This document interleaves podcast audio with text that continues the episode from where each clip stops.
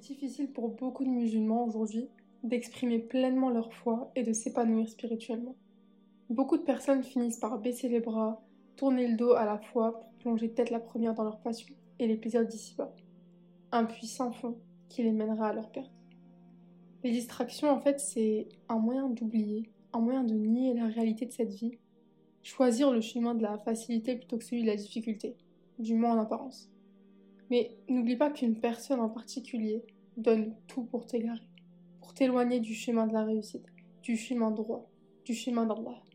Tu as un ennemi déclaré ici-bas, et suivre tes passions fera de toi un suiveur de cet ennemi qui n'est autre que Shaitan. Et n'oublie pas aussi que notre Père à tous, Adam salam, a certes fauté, mais il s'est repenti de cette erreur et n'a cherché en rien à se justifier. Parfois, nous, on cherche des excuses, on, cherche à se justifier quand on fait des erreurs, des péchés. Mais ça, c'est le comportement de qui? C'est le comportement de Shaitan. Allah nous dit, Surat 20, verset 116, Lorsque nous avons dit aux anges, prosternez-vous devant Adam, ils se prosternèrent à l'exception de Satan, qui refusa. En fait, quand Allah a créé Adam et a demandé à Iblis de se prosterner devant lui, il a refusé. Et il s'est justifié en disant être meilleur que lui, avoir une meilleure euh, origine que lui, l'origine de sa création, qui était lui du coup le feu et Adam la terre. Donc réfléchis à ça. Quel chemin veux-tu suivre? Celui de Adam, qui est un être humain, de la même nature que toi, notre père à tous, ou celui de Shaitan, ton ennemi déclaré qui veut causer ta perte? Parce qu'en fait, il y a une différence entre Adam salam et Shaitan. Shaitan, lui, il s'est enflé d'orgueil, il s'est justifié et il a même remis la faute sur Allah lorsqu'il a commis une erreur. Alors que Adam salam, lui, lorsqu'il a commis l'erreur de manger le fruit de l'arbre interdit au paradis, il a directement recherché le pardon de son Seigneur. Et aussi, là, ce qui est important de noter, c'est que lorsqu'on fait un péché, il y a forcément une conséquence. Comme on peut le voir dans le cas de Adam il a péché, il a demandé pardon, donc la conséquence du péché d'Adam, c'est la descente du paradis, qui était sa première demeure, vers la vie sur Terre. Donc la vie sur Terre qui est une vie où il va subir la faim, la fatigue, la guerre, etc. Donc une vie d'épreuve ça va être sa punition. Donc ça nous montre bien que malgré qu'Allah nous accorde le pardon, il y a quand même toujours une conséquence à nos péchés. Et donc comme on le voit aussi, la vie sur Terre, c'est une vie d'épreuve. Donc là aussi, on comprend bien qu'on ne peut pas jouir pleinement de cette vie. Donc en fait, ce qu'il faut faire, c'est profiter de cette vie pleinement, mais pour ramasser des hasanats. Parce que finalement, le paradis, c'est la jouissance éternelle. Et la dunya, donc notre monde actuel, c'est une jouissance éphémère. Une jouissance éphémère, mais trompeuse. Et on relate aussi dans la sourate 14, verset 22, où Shaitan dira aux gens de l'enfer Je n'avais aucune autorité sur vous, si ce n'est que je vous ai appelé et que vous m'avez répondu. Ça, ça résume très bien notre situation en fait, et la relation entre guillemets que nous avons avec Shaitan. Il ne faut pas qu'on se laisse séduire par la vie d'ici-bas, et il ne faut pas qu'on se laisse piéger par le grand séducteur qu'est Shaitan. Lui, ce qu'il va faire, c'est mélanger le faux au vrai. Il va menacé, donc il a menacé euh, la descendance de Adam, salam, il nous a menacé de tous nous piéger. Shaitan, donc on l'a bien vu, c'est l'ennemi déclaré. Et il pourra tous, euh, il pourra piéger, entre guillemets, tous les fils d'Adam, sauf les serviteurs d'Allah qui sont réellement fidèles. Et ça, on le retrouve dans la sourate Al-Hijr, verset 42, où Allah nous dit Sur mes serviteurs, tu n'auras aucune autorité, excepté sur celui qui te suivra parmi les dévoués. Et ça, ça nous montre bien qu'en fait, les stratagèmes de Shaitan, ils sont faibles. Parce qu'en fait, il nous suffit d'être des serviteurs d'Allah, de suivre le chemin droit et d'être réellement fidèles à notre Seigneur pour que les stratagèmes de Shaitan n'ont aucun impact sur nous. Donc Shaitan, finalement, n'a aucun pouvoir sur nous. Et au jour du jugement, une fois que tout sera terminé, on verra deux choses. D'une, Allah a fait des promesses qui se concrétisent. Et de deux, les promesses de Shaitan étaient fausses. Donc dans Surat Ibrahim, verset 22, on retrouve Et quand tout sera accompli, le diable dira Certes, Allah vous avait fait une promesse de vérité, tandis que moi, je ne vous ai fait une promesse que je n'ai pas tenue. Je n'avais aucune autorité sur vous, si ce n'est que je vous ai appelé et que vous m'avez répondu. Ne me faites donc pas de reproches, mais faites-en à vous-même. Je ne vous suis d'aucun secours et vous ne m'êtes d'aucun secours. Je vous renie de m'avoir jadis associé à Allah. Certes, un châtiment douloureux attend les, injustes et les associateurs. Donc ça, ça nous montre bien que tout ça n'était en fait qu'un piège de sa part. Mais la question qu'on peut se poser en fait c'est lorsqu'Allah nous donne un ordre, on n'obéit pas forcément alors que Allah a tous les pouvoirs sur nous. Et il suffit juste que Shaitan nous appelle, juste une suggestion, et on accourt, on le suit, alors qu'il n'a aucun pouvoir sur nous. Pourquoi? La réponse, elle est simple. En fait, Shaitan, il va nous attirer par les choses qui nous plaisent et qu'on veut avoir. Donc forcément, on va être faible, parce que l'homme a été créé faible. Et aussi, le problème, c'est que nous, on voit les choses avec les lunettes de la dunya, alors qu'il faudrait regarder avec les lunettes de la akhira. Ce qu'on peut faire, par exemple, c'est s'imprégner des piliers de la foi. Parce que finalement, les piliers de la foi, ce sont des choses de la akhira. Le tawhid, la croyance aux anges, aux livres célestes, les messagers d'Allah, le jour dernier et le destin. Et bien évidemment, ça passe par la connaissance. En fait, c'est en connaissant Allah qu'on peut l'aimer et donc lui obéir. Et ça, c'est logique en réalité. Par exemple, demain, tu veux te marier et on te présente une personne et on te dit aime-la. Bah, la première chose que tu vas dire, c'est bah, comment est-ce que je peux aimer une personne que je ne connais pas? Donc forcément, l'amour passe par la connaissance. Et une fois qu'on aime cette personne, on essaiera de faire tout ce qui est en notre pouvoir pour la satisfaire. Donc en fait, quand on pense comme ça, tout est logique. La connaissance amène l'amour et l'amour va amener l'obéissance à Allah. Et en fait, quand on réfléchit, si on voit devant nous le paradis et l'enfer, on ne verra pas les choses de la vie d'ici-bas, parce qu'on sera trop focalisé. Et en fait, nous, il faut qu'on soit assidus sur nos objectifs de la akhira. Parce que si on regarde la dunya, bah, le minimum qui peut nous arriver, c'est la perte de temps. En fait, on doit utiliser notre temps pour faire les meilleures œuvres.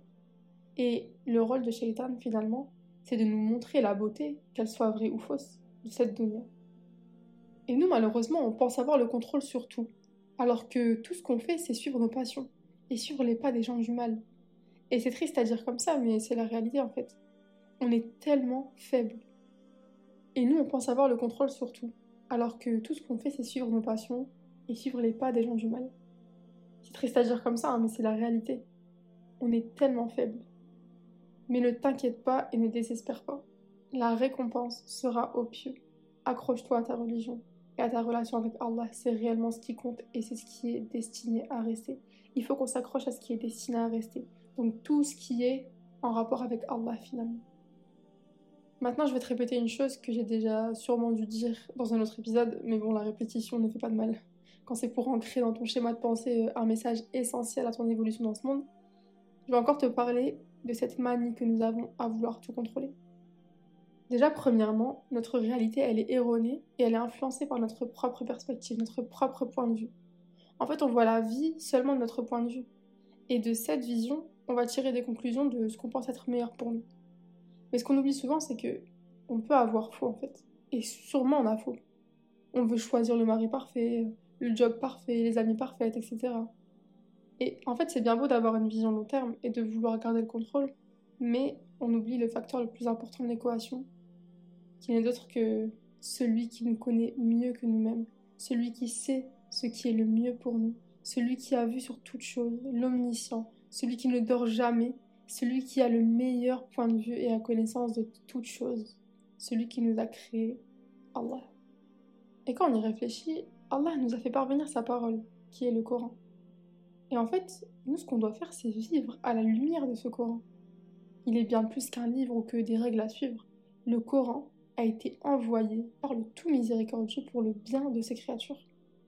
En fait, Allah il nous propose un système parfait, en ayant connaissance de toutes choses de notre univers. Parce qu'il est celui qui a régi toutes les lois de notre univers, selon lesquelles nous vivons finalement. Et qui de mieux que lui pour nous faire parvenir ce qui est bon et mauvais pour nous En tous les cas, peu importe ce qui arrive, Allah veut ton bien. C'est pour ça que tu dois lâcher prise. Mais de la bonne manière, attention. En fait, ce que tu dois faire, c'est lâcher prise, mais dans le sens de tout lâcher entre les mains d'Allah.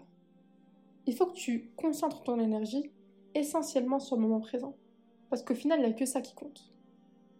Il n'y a qu'à cet instant que tu as l'occasion d'œuvrer, de cheminer vers Allah et de faire un pas devant l'autre. Rien ne sert de regarder les pas que tu as déjà fait en fait, de te focaliser sur les traces que tu as déjà laissées. Si tu te retournes et que tu te poses trop de questions sur ce que tu pu faire euh, différemment, ce que tu aurais dû faire, que tu peur que les traces euh, sur le sol que tu as laissées s'effacent, bah, tu finiras par t'arrêter complètement et stagner. Et le plus important, c'est pas de visualiser la ligne d'arrivée et de tout calculer pour y parvenir, mais le plus important, c'est déjà de quitter la ligne de départ et d'avancer. Mais pas d'avancer n'importe comment, d'avancer sur le droit chemin le bon chemin, celui qui te mènera vers ton Seigneur et par conséquent vers le paradis. Pour le reste, la meilleure chose, c'est de placer sa confiance en Allah. Tout ce qu'il a décrété pour toi arrivera au bon moment, au moment où il l'aura voulu. Tout ce qu'Allah a écrit pour toi t'attendra. Tu ne quitteras pas ce monde avant d'avoir consommé la subsistance qu'Allah t'a destinée. Donc lâche prise, place ta confiance en Allah, mais tout ça en faisant les causes. Parce que les causes, c'est un facteur aussi important à l'exaucement des invocations, par exemple, et à l'évolution dans ta vie, en fait, finalement. Et pour revenir à ce que je disais tout à l'heure concernant le fait que Allah nous a un peu posé un système parfait euh, pour l'être humain, en fait, dans cet univers, en fait, Allah, il nous a dessiné un cadre bien précis dans lequel vivre afin de rester sous sa protection. Mais si on dépasse les limites de ce cadre, on ne peut s'en prendre qu'à nous-mêmes. Allah nous donne des règles pour des raisons. Ce ne sont pas des règles dans le but d'interdire et de réprimer, comme certains peuvent le penser, mais dans le but de protéger et de préserver. Par exemple, quand on était petit, nos parents nous ont posé un cadre. Quand on allait s'amuser dehors, nos parents ont posé les limites euh, qu'on devait respecter pour éviter qu'on s'expose à certains dangers. Ils nous donnaient des limites euh, quant aux personnes avec qui on interagissait, par exemple. Ne pas parler aux inconnus, etc. En fait, dans l'islam, c'est un peu pareil. Allah nous a donné un cadre à respecter pour ne pas s'exposer aux dangers pour notre âme et notre corps, ne pas s'exposer à des choses qui pourraient nous nuire. Et ces règles-là sont ce qu'il y a de meilleur pour nous, même si parfois on ne prend pas le temps de méditer sur les sagesses dont on a connaissance et de patienter sur celles dont on n'a pas connaissance. À l'échelle individuelle, peut-être qu'on ne voit pas l'impact lorsqu'on transgresse les règles, qu'on dépasse les limites. Peux donner un exemple, par exemple euh, l'intérêt usuraire, riba. Allah nous l'a interdit. Déjà, à l'échelle individuelle, il y a quand même des raisons pour lesquelles c'est haram. Mais par exemple, si ces raisons, on ne les voit pas, il suffit juste de regarder à une plus grande échelle. Il faut savoir que l'intérêt usuraire, c'est l'une des raisons, si ce n'est la raison, de la, des, crises économiques. Le système financier international, aujourd'hui, il souffre avec des crises qui se succèdent d'année en année, des excès d'endettement, euh, des abondances euh, dans l'ingénierie financière mondiale, etc. Et en fait, face à cette situation critique, ces crises dévastatrices, etc., on a vu que la finance islamique, elle a pu se démarquer. Elle s'est démarquée par sa résistance aux crises, en fait. Par exemple, on peut parler de la crise de l'automne 2008. Donc en fait, ça montre bien que bah, ce péché-là, il n'est pas interdit pour rien, en fait. Enfin, cette chose-là, elle n'est pas interdite pour rien. Après, je vais pas te faire un exposé non plus de finance, mais en fait, c'est pour te montrer que même les choses pour lesquelles tu ne comprends pas forcément l'interdiction, il y a toujours une sagesse derrière. Et là, en l'occurrence, l'intérêt usuraire, c'est une cause de la crise économique. Enfin, j'ai même pas besoin de t'exposer toutes les catastrophes que ça engendre, une crise économique. Mais du coup, un, péché comme ça qu'on va sous-estimer bah, va engendrer de nombreuses choses. Et ça, Allah nous l'a interdit, il y a vraiment une sagesse derrière. Et encore plein de sagesse qu'on ne connaît pas forcément. Après, on peut aussi prendre l'exemple des obligations qui ont d'innombrables bienfaits sur nous. Euh, l'impact de la prière, ça on l'a vu, il y a beaucoup de, scientifiques qui disent que par exemple les postures de la prière ou même euh, l'état de méditation euh, dans lequel on est pendant une prière va avoir un impact hyper positif sur l'homme ou encore le jeûne. le jeûne, il y a, plein d'études qui montrent que le jeûne, c'est très bien pour la santé, pour, pour même soigner quelques maladies, etc. Enfin bref, tout ça pour dire que tout fait partie d'une législation pour que tout fonctionne de la meilleure des manières. Et parfois on a la sagesse, et parfois on n'a pas la sagesse derrière certaines choses. Allah nous éduque en fait. Il nous éduque sur ce qu'on sait, donc il nous impose des règles dont on connaît les, raisons, mais il nous éduque aussi sur notre soumission lorsqu'on ne sait pas. Et la question c'est, est-ce que tu vas t'obstiner à trouver des réponses, des raisons, est-ce que tu vas t'enfler d'orgueil? Ou est-ce que tu vas te soumettre totalement à Allah sans vouloir avoir les détails de tout avec exactitude et que ce soit une condition limite de ta foi? En tout cas, il faut que tu ancres dans ton âme que les règles et les recommandations d'Allah sont toujours pour ton épanouissement, ton bonheur et ton bien-être. Allah connaît notre fort intérieur et notre nature. Il faut savoir que l'islam prend toujours en compte la nature humaine. Allah dicte des règles et agence les choses toujours avec la sagesse la plus parfaite, en prenant en compte la nature de sa création. On va prendre l'exemple de Adam et Ève, Adam et Hawa, qu'Allah les a créés. Donc en fait, Adam, salam, a été créé d'argile. Donc, son origine, c'est de la terre. Quant à Hawa, Ève, elle a été créée de la côte d'Adam. Donc elle a été créée du vivant.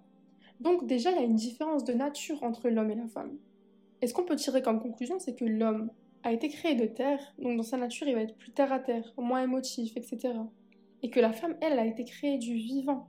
Donc elle est plus émotive, plus douce, plus intelligente émotionnellement. Donc les deux, parfois, ne vont pas forcément se comprendre ou comprendre certaines caractéristiques de l'autre sexe. Et Allah, quand il a donné les règles, les recommandations, etc., à la femme et à l'homme, il a pris en considération leur nature. Donc c'est pour ça aussi que Allah est le plus juste et que, par exemple, les systèmes de société actuels ne sont pas du tout faits en adéquation avec notre nature finalement, que ce soit l'homme ou la femme. Donc dans l'islam, les obligations qui incombent à l'homme nous sont dictées en prenant en compte sa nature, et pareil pour la femme. Aujourd'hui, on voit bien que nos sociétés, elles sont déréglées, parce qu'en fait, on fait des choses qui sont contre nature. Et en fait, ça me pense un peu à une citation euh, de Rockefeller, un industriel américain, premier milliardaire de l'époque contemporaine et qui est d'ailleurs à l'origine du mouvement féministe. Et je prends son exemple d'autant plus parce que bah, du coup, il n'a aucun rapport avec l'islam. Donc, euh, pour que tu comprennes bien que cette société, cette société actuelle, elle est régie d'une manière très précise pour que quelques personnes en tirent profit. Donc, Rockefeller a dit Nous avons créé le mouvement féministe en mettant la femme au travail et en faisant croire que cela la libérerait. Cela nous a permis de taxer le travail des deux sexes et de confisquer l'éducation des enfants pour mieux les formater. Donc, je sais pas si tu te rends compte, mais en fait, tout est prévu. Et nous, on s'obstine à vouloir suivre un modèle de société qui est tellement contre nature, alors que l'islam nous pose un système tellement parfait qui prend en compte, la nature de l'homme et de la femme. Et en fait, quand on voit ça, on se dit, mais les intentions euh, des sociétés actuelles, elles sont tellement claires. En fait, il faut vraiment qu'on ouvre les yeux et qu'on se détache complètement de ce schéma de pensée qui a été créé simplement pour détruire les familles et mieux contrôler les gens. Le féminisme a été créé par l'un des groupes financiers les plus puissants des États-Unis. Donc, si tu es féministe ou du moins que tu es influencé par ce mouvement, je t'invite à te remettre en question et à revenir aux sources.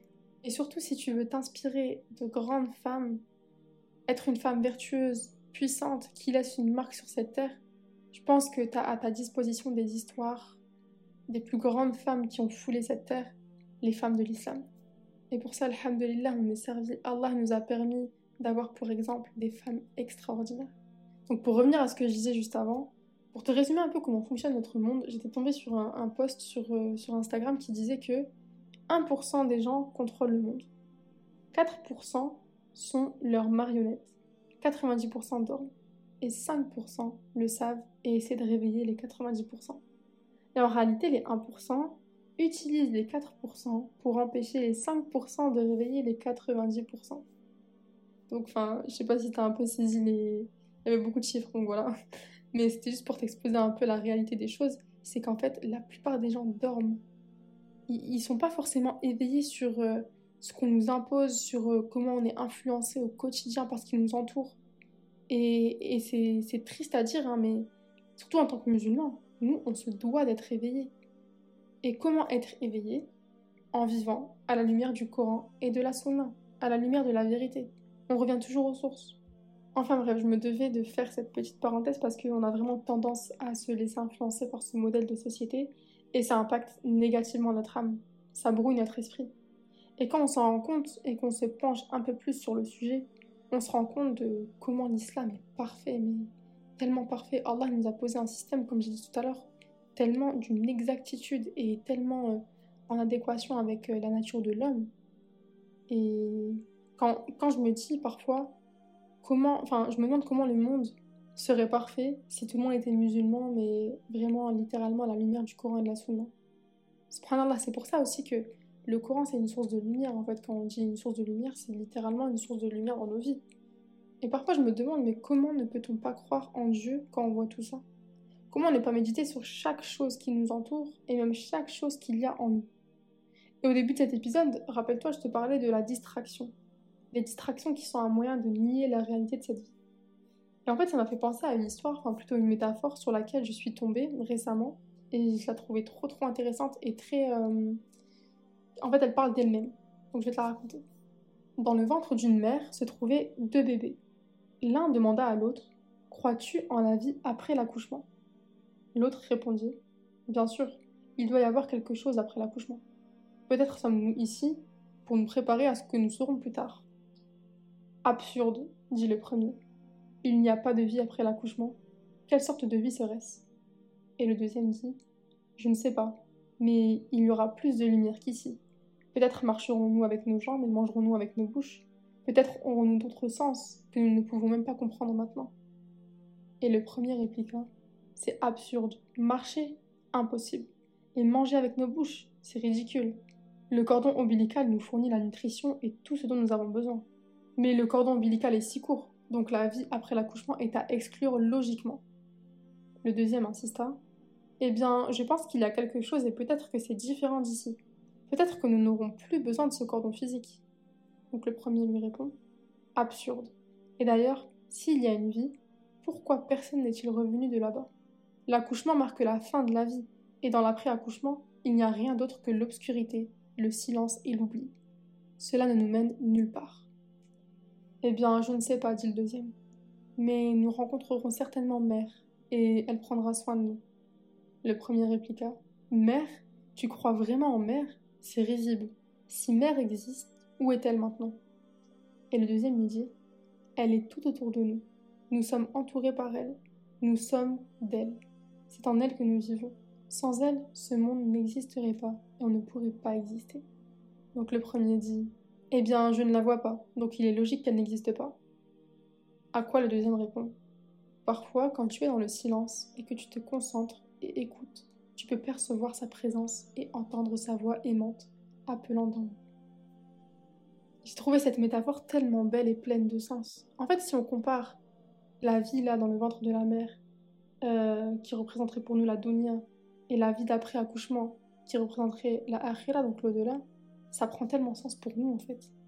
Et je pense que si on expose ça à un athée, quelqu'un qui ne croit pas en Dieu, bah en fait ça mérite réflexion, je pense, pour lui. Parce que bah, du coup ça prend tellement sens. Et aussi quand on s'imprègne de cette histoire et de cette métaphore, on peut avoir accès à une vision qu'on n'a jamais pris le temps de développer. Est-ce qu'on prend le temps d'être dans le silence, de se concentrer et d'écouter la présence d'Allah tout autour de nous? On est tellement distrait par cette vie, tellement partout et nulle part à la fois, tellement submergé par le bruit incessant de cette vie, qu'on ne prend même pas le temps d'écouter l'appel d'Allah. Subhanallah. Parce que quand on conscientise la présence de Dieu tout autour de nous, en fait on se sent protégé de toutes parts, comme un enfant se sent en sécurité dans le ventre de sa mère. On se sent en sécurité, c'est tellement rassurant. Mais aussi cette vision, qui nous permet de conscientiser la présence de Dieu, elle nous permet aussi d'avoir un meilleur contrôle sur notre propre personne. Il y a aussi une parole de Hatim al-Assam qui disait Si un homme rapportant tout s'asseyait à côté de toi afin d'écrire tes propos, tu ferais attention à ce que tu dis, et alors que tes propos sont présentés à Allah, tu n'y fais pas attention. Subhanallah. Allah voit tout, entend tout, et sait tout ce qu'on fait dans les moindres détails. Et nous, on n'y prête même pas attention. En fait, c'est quand même grave et très dangereux pour nous. Imagine avoir plus peur du jugement des autres que du jugement d'Allah. Donc, en fait, il faut qu'on se pose des questions et qu'on réfléchisse. Je prends un exemple simple que j'aurai l'occasion de développer dans un prochain épisode, Inch'Allah le voile. En tant que femme, toi qui aimes te faire belle, toi qui aimes plaire aux autres et te sentir aimée, que penses-tu quant au fait que tu sortes chaque jour en t'exposant aux yeux des autres en recherchant ta valeur dans le regard des autres, alors qu'Allah te voit, te regarde, et c'est dans son regard à lui que tu dois chercher ta valeur. Tu es croyante, tu te considères comme telle, alors pourquoi tu ne suis pas les commandements qu'Allah a adressés aux croyantes? Il nous dit, Surat 24, verset 31, et dit aux croyantes de baisser leur regard, de garder leur chasteté, et de ne montrer de leurs atours que ce qui en paraît, et qu'elles rabattent leur voile sur leur poitrine. Donc si tu ne le portes pas, c'est que tu ne te sens peut-être pas concerné lorsqu'Allah s'adresse aux croyantes.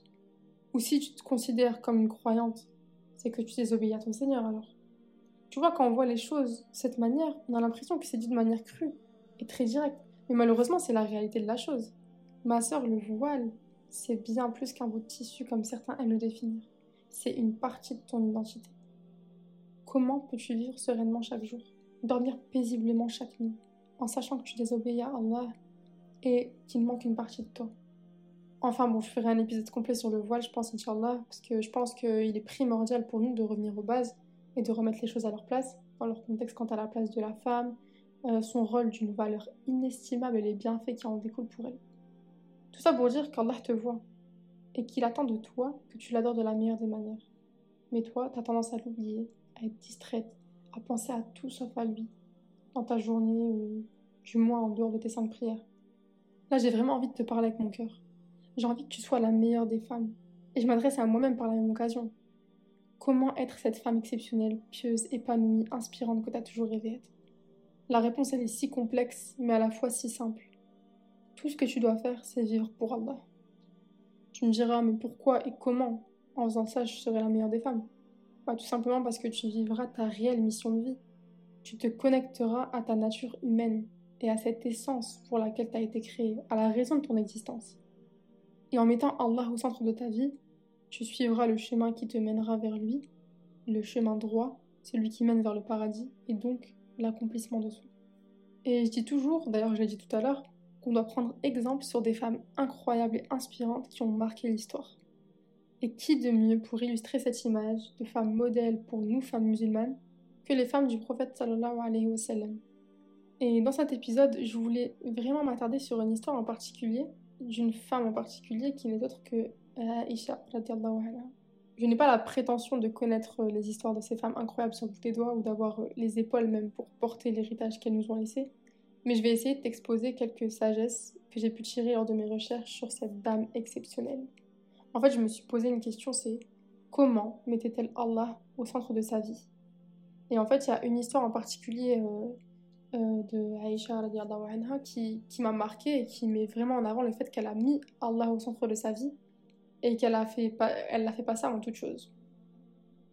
Un jour, lorsqu'il quitta Médine pour une expédition, le prophète avait emmené avec lui son épouse Aïcha. Et lors d'une halte, donc d'un arrêt au retour de l'expédition, au moment des préparatifs pour la route, à l'aube naissante, Aïcha s'était éloignée du campement, constatant au retour euh, qu'elle avait égaré son collier en fait. Donc la caravane, pendant qu'elle cherchait son collier, elle est repartie sans elle. Ne pouvant pas les rattraper, elle retourna à l'endroit où ils ont fait une halte auparavant, en espérant qu'ils reviennent la chercher. Et en les attendant, elle s'y est assoupie. Jusqu'à ce que Safwan, qu'Allah l'agrée, un compagnon pieux et vertueux, qui était resté en arrière du groupe, il arriva à son niveau et la trouva assoupie. Il l'a donc mis euh, sur sa monture pour la raccompagner jusqu'au reste du groupe, donc avec les prophètes et ses compagnons. Donc Aïcha dit que Safwan ne lui adressa pas la parole par respect pour le prophète et par pudeur. À leur retour, les hypocrites lancèrent la rumeur que Aïcha avait trompé le prophète avec Safwan et la rumeur se répandit de bouche à oreille dans toute la ville. Aïcha, qui tomba malade après son retour de l'expédition, resta alitée pendant près d'un mois, et elle n'apprit que plus tard les ragots qui circulaient à son sujet. Et tellement elle était affligée par la nouvelle, elle retomba malade. Elle demanda l'autorisation au prophète de retourner voir ses parents. Donc le prophète lui dit que si la rumeur est fausse, Allah l'innocentera. Et si la rumeur est vraie, qu'elle se repente, car Allah accepte le repentir de ceux qui se repentent. Donc il faut savoir que le prophète a eu le bon soupçon, mais il n'a pas la connaissance de l'invisible non plus. Alors, Aïcha, qu'est-ce qu'elle a fait? Elle s'en est remis complètement à Allah et elle s'en est référée à ce qu'a dit Yaqub alayhi salam. Donc, elle patienta tel que Yaqub patienta face à ce qu'il était advenu de Joseph, son fils, Yusuf, lorsque ses frères lui ont fait croire qu'il avait été tué par des loups. Et elle patienta d'une belle patience. Hasbi Allah wa ni'mal wakil. Allah me suffit et il est le meilleur garant.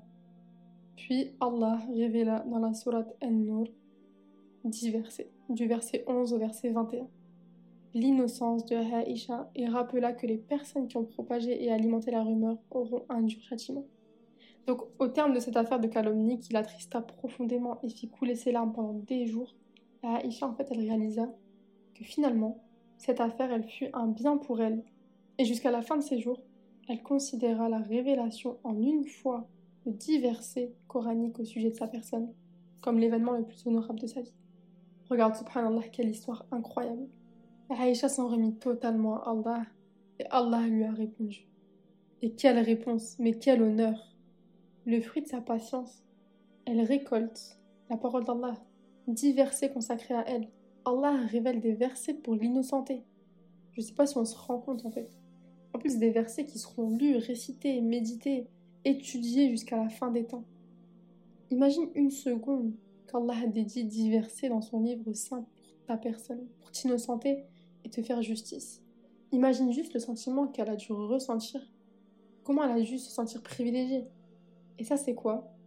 Bah, C'est le doux fruit de sa patience face à l'épreuve et le fait qu'elle ait placé totalement Allah au centre de sa vie. Et voilà ce qu'elle a récolté. Une récompense inimaginable. Et ce moment de vie de cette incroyable femme n'est qu'un fragment d'histoire qui regorge de trésors et de richesses pour l'humanité tout entière. Donc j'espère à travers ça avoir pu te donner envie de creuser pour essayer d'atteindre ce trésor inestimable. Apprends à connaître ces femmes incroyables qui ont marqué l'histoire, qui sont des modèles pour toute femme, et surtout nous en tant que femmes musulmanes. Mariam, Aisha, Khadija, Fatima, Asia, qu'Allah les agrée, les meilleures femmes que la terre ait portées. Donc en réalité, tu dois donner le meilleur de toi-même pour essayer de ressembler à ces femmes. Et ça, ça nécessite une chose, revenir à l'essentiel. Reviens à ta mission de vie qui est d'adorer Allah. N'oublie jamais ce verset qui résume tellement le but de notre existence. Allah a dit Je n'ai créé les djinns et les hommes que pour qu'ils m'adorent. C'est pourtant clair. Et comment adorer Allah de la meilleure des manières? Bah, En réalisant ta mission de vie, être une clé du bien. Et quand on y réfléchit et qu'on enlève les barrières de notre nefs, de notre ego, c'est tellement simple d'être une clé du bien. Encore faut-il gagner ce combat contre notre propre âme pour laisser notre lumière briller sur les autres. Et ça me rappelle un hadith qui nous expose la réalité de cette vie et la raison pour laquelle c'est pas si simple en fait d'être une clé du bien quand on se laisse submerger par cette vie.